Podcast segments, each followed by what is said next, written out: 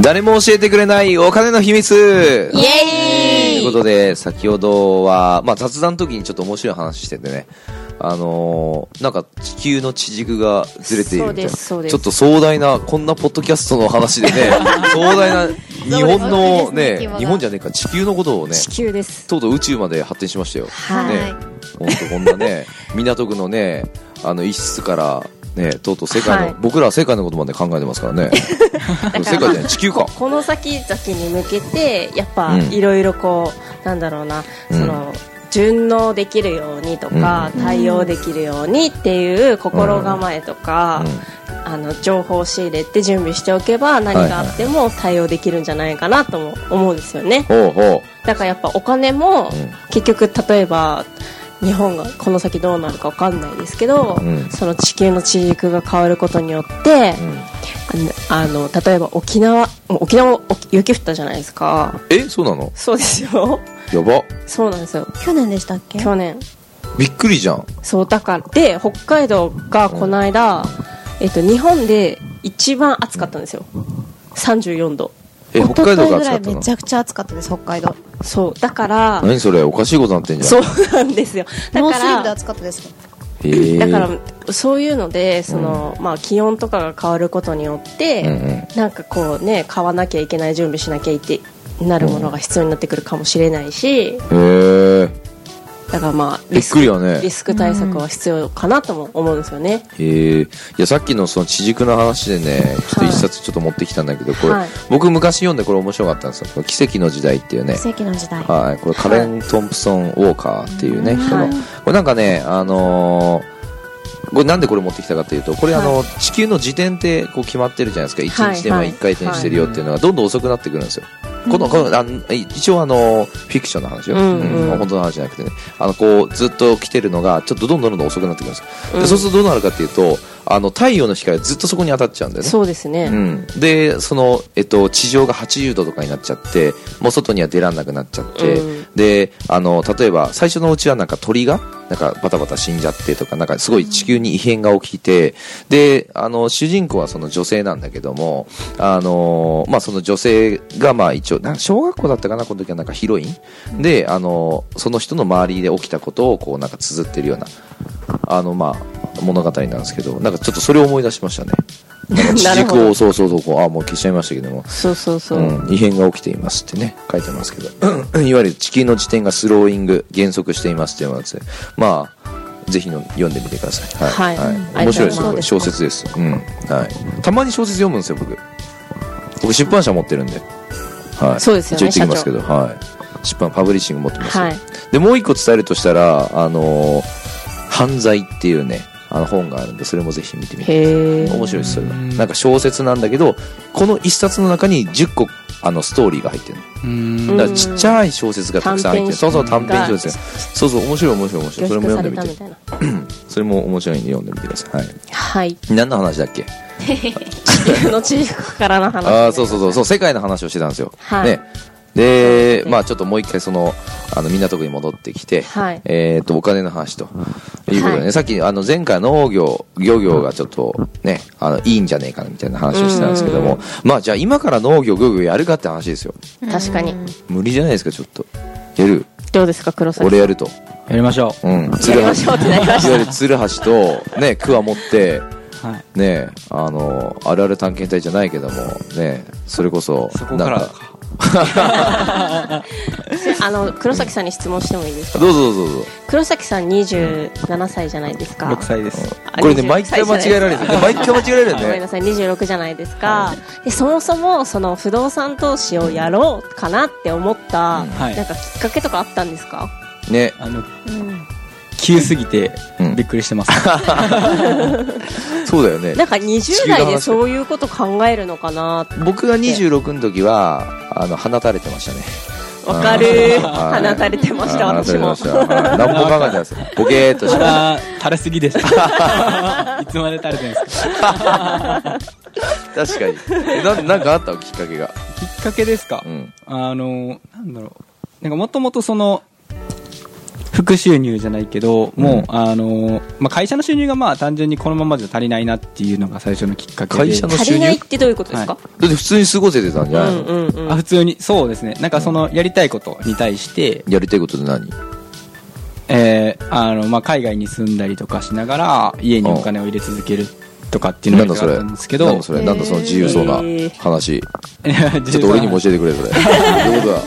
まあなんかまあいろいろ多分やりたいことってあると思うんですけど、まあ親孝行だったりその海外に住みたいとかっていうのが今ちょっといいこと言いましたよいいこと言いましたねねなのでちょっと言うか迷いました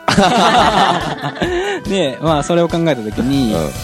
あの大企業がゴールだと思っていてあうん大企業に勤めたかったんだはいへでえ大企業に行ったら海外に行ける海外に行ったらあの出張費とかがまあ倍になったりするので、まあ、それでいうけるのかわーやらしい考えしてますなねやらしくはないで すね全然やらしくはな大いで学す生ねの時ですかあ高校とかうわの時ですねへえそんな考え何何食ってたの普段普段ね食ってたもんね食ってたもん何食ってたアメリカンドッグとか食ってないでしょ絶カ 対ップ麺とかじゃないですかね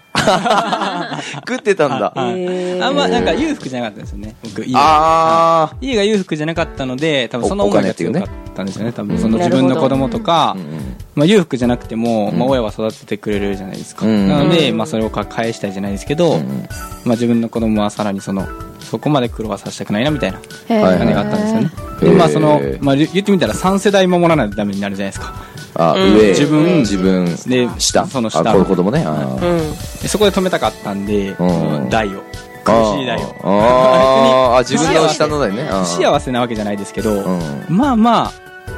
きつかったなって思ったんですよね、うん上が上がるたびにやっぱ最下層から始まるんですよ高校にいいとこに行ったらその中で一番下大学にいいとこに行ったらその中で一番下、うんだからいつも一番下からこううん頑張って上に行って、うんで上にでもその上に行ったところはまた一番下うんみたいな感じだったんで、うまんあ、それがちょっとかわいそうだなと思う思ってたんで、うんなんでまあその大企業に行ってうん海外出張行って、うんでやるのがそのなんかこうお金とか裕福とか恩返しできへるーゴールなのかなと思ってたんですよねへうんうんえいい子供やねうんうん考えてますね。うんで入ってみたらやっぱ放たれて、てないですね放たれてますねうんはいまあ、やりたいことでもあったんですよね海外で働くとかっていうのえが、ーどんなことで働きたかったはい、海外でですか、のうんあそれはもう本当に理系が好きだったんで、うんなんかこう、まあ、開発関係だったりとかかっこいいやん何か何開発すんの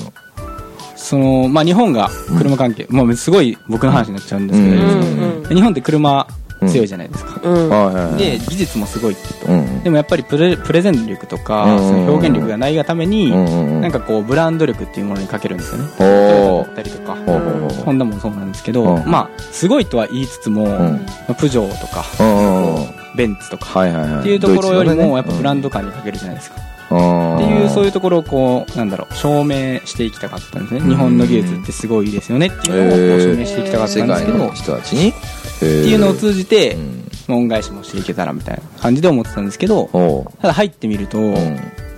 古い会社でうんスピード感がなくて、うん海外に行くのなんて5年後、でうん5年後行ったら、うインドに10年間住む、うんみたいな感じだったんですよねううんんうんそれってなると、まあ、確かにそこまでの思いはあったものの、うんなんかこう人生をそこに全てかけれるかっていうとちょっと違うかなってなった時に、うんまあもっと先に収入上げること考えないとダメだなっていうふうに考えて、うんまあ、副業を調べたりとかうんしてる間で不動産に不動不動産をまあ見つけたって感じですかね、うんで不動産を勉強して、うんあふ副収入とかよりも先にこっちだなってなって、うんうんで不動産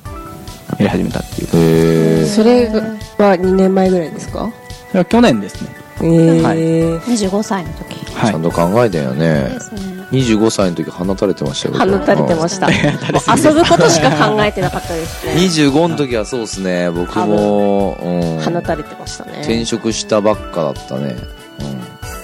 僕もそうですね遊ぶことはすごい考えてましたけど、なるほど実際遊んではいましたけど、うんでも片やね遊びながらもなんか、はいじゃあそれでまずその、まあ、収入源を増やすために不動産投資やろうってなって、はいはいでそこで終わりじゃなくて、はいうんで、まあ、脱サラを選択されたわけですよねはいそうですねまあ投資だけじゃいかんなみたいなことだったんですかねはいなんかそのまあビジネスってはいいうものを知り始めて、なんかこうまあかすかに起業とかはしてみたいなっていうのはあったんですよね大学とかの時に、うんただまあよくその起業したい人が陥る自分には商品がないとか、うんうんまあ、やり方が分かんないとか、はいはいはいっていう状況だったので、うんそれが見え始めたからあできるんだってなってうんあじゃあもうもともとやりたかったしそっちっていうふうになっただけですねなるほどはいなるほど、うんなるほどねやっぱ考えてますねうんうん、じゃあそのまあ資産形成の一つで不動産、はい、でもう一つがまあビジネスっていうことなんはでいすね、、そうですね、えーお金のこと考えてるんですね考えてますねあはい あはいはいえ考えてました2人はあでもサナさんはずっと考えてるよね私は結構あのまあ前もお話ししたんですけど、元から結構不安な生き物って不安を常に考えながら生きてる人だったので、でもお金の勉強ってしないじゃないですか日本人ってしないしないなので、お金を貯めるイコール、もう貯金しかないと思ってたんですあよだね。から貯金ずっとしてたんだってうんそう、だから、ずーっとしてました。うんコツコツコツコツ。結構似てます僕も不安からくる貯金をしてたんですけど貯金もしてたまのあ貯金もしまあ会社員というか僕小学校からなんか小遣いとかもあんまなかったうんうんうなんで、なんかこう何かもらったお釣りとかをもうめっちゃコツコツコツコツ、もうあー本当無に駄の貯金箱に入れといてカエルの貯金箱に入れて、帰りだったらねはい、でやっと貯まったので、うん小学校6年生の時とかにあのスーパーファイコン買った MD プレイヤーおおおー2万ぐらい3万ぐらいはの、い、2万ぐらいのやつを買ったりとか、うんそこからもう、まあ、まあ目的のために基本は貯めてるんですけど、そこからずっと中学校からずっとばーって貯めて、うんやっと貯まった10万円ぐらいで中古の原付買ったりとか、うん偉いあで自すね分で買ったんだ、基本は、まあ、へー自分でって言ってもまあ中学校とかなんで、そのちょこちょこ小遣いもらえるようなやつをもう、んちょちょちょちうょ、ーん、偉いですね。えだって3年間じゅじゅあれでしょ勤めてたんでしょ、そうですねで高校でバイトしたものをバッてプラスしてうんうんうん買ったって感じですね、へえわかります。多分同じタイプです ね。はい、なのであんまその与えられることに慣れてないというかへえ基本は自分自力お嬢がなんか言いた言いたそうですよ、そんなの買ってもらえば いいじゃん、うん、みたいそうな。そう私だったらもうパパに頼む パパが全部叶えてくれるってね、そうですよねあでもうちもうん、お金に関しては厳しくされてて文房具以外は買ってもらえなかったんですよ文房具は大丈夫だったんだ勉強道具だけは買ってくれるんですけど他は全部自分で買えっていう考えの親だったんですね例えばどういうものを買ってもらおうとしたんですか普洋服通とかに洋服とあーかこ宝れ欲宝し石いとか 宝石はいらないでしょうもう ね最近いい時計買ったんですって、うんそうそうそうはいそうそうそう自分で ねいいはいすっげえ高いの買ったっつってねさっきあの自慢されたんでしてそれない、うんがね子供の頃から変わらないです、邪悪キャラやめてくだえさいーそう洋服、そう私の場合は、なんか不安で貯めてたってよりは、何かやりたいと思った時に結局お金がないとできないことまっあていっ確ぱいあかるじゃにないですか、ね,、うんねねね海外行きたいとか留学したいと思った時にうんポンと出せる金額がなくて、お金のせいで諦めるっていうことがすごく嫌いなんです言ってましたねううんんだからまあそのために貯めてはいてただまあ結局使っちゃうんですけどうんうんうんでもそんな使うイメージないけどね、うん。この間の話でうん、月お小遣い4万って言ってたじゃないですか。言ってた言ってた言ってた言ってた言ってだから結構50ヶ月分使っちゃいま したね倹たそう約そうそうそう倹約家なのにすごいと思っすっげえ高い時計買ってびたっんだくよりしちゃいましたうなんんか細かいお金使うの好きじゃないんですよ、あドカーンちょとこちょこみねたいな、はいあなんかバッグも何十万のもの買いたいとかそあうですなんかセレブ思考ですね一万円のあそうそうセレブ セレブでセレブだもんだっセてレブお嬢様だもんいでシルバニアファミリーとか全部持ってるからねへえ家にー、羨ましい、ねえあれ持ってる家は大体ささねっきの厳しかった話なくなりましたねえ買ってもらうことはそんなにしてなかったのね文房具だけだったねそうですね親に関してはえー、文房具かでもなんかそれを言ったら、結構うちは、結構お二人と逆で、あめっちゃかあのセレブですよ多分セレブではないんですけどうちの親って、うんあの私が欲しいって言ったものに対して断られたことないんですよね、なんじゃそりゃあれ欲しいこれ欲しいって言あってれ欲しい何言ったんですかシルバニアファミリーですかいやーいやファービー人形とかうーんなんだろう例えばなハんイパかーヨーヨーとか中学 はい中学生の時に、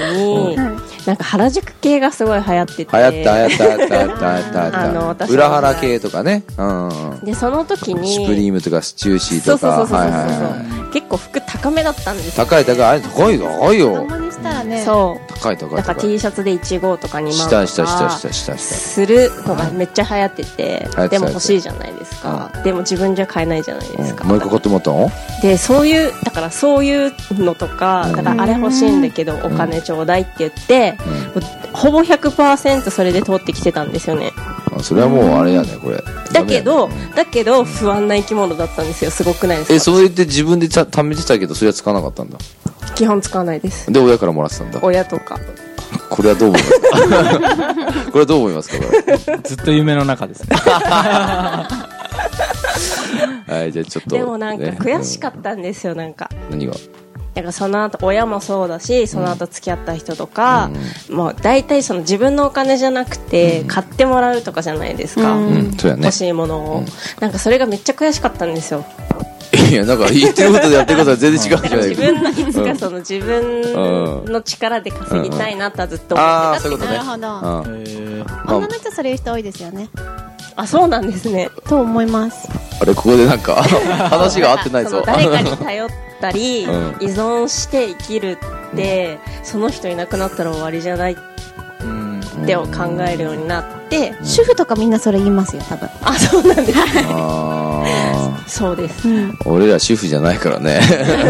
依存したくないそうそうそうでへす、ーそれすごいわかりますそれでやっぱこう自分稼げる女性っでてことね稼ぐ力も身につけたりとか、うんそのお金、うんお金もうまくこう運用させて分散させてうんうん増やさないとなってだんだん考えるようになったんですけど、うんうんそれはだから20代の時はまあ鼻垂らしてたんでそんなことも考えてなかったんですけど、あまあ、30ぐらいからですよね変わったのねやっぱ思う考えるっていうか、まあ、ちゃんとしなきゃみたいなー思ったのは。うんだから黒崎さんとかも本当めっちゃ若い時から考えてるから、ねすごいなって思いまうんすすごいですねありがとうございます。じゃあちょっと時間になったんで、また次回ね、あの、聞いてください。ありがとうございます。ありがとうございはまいす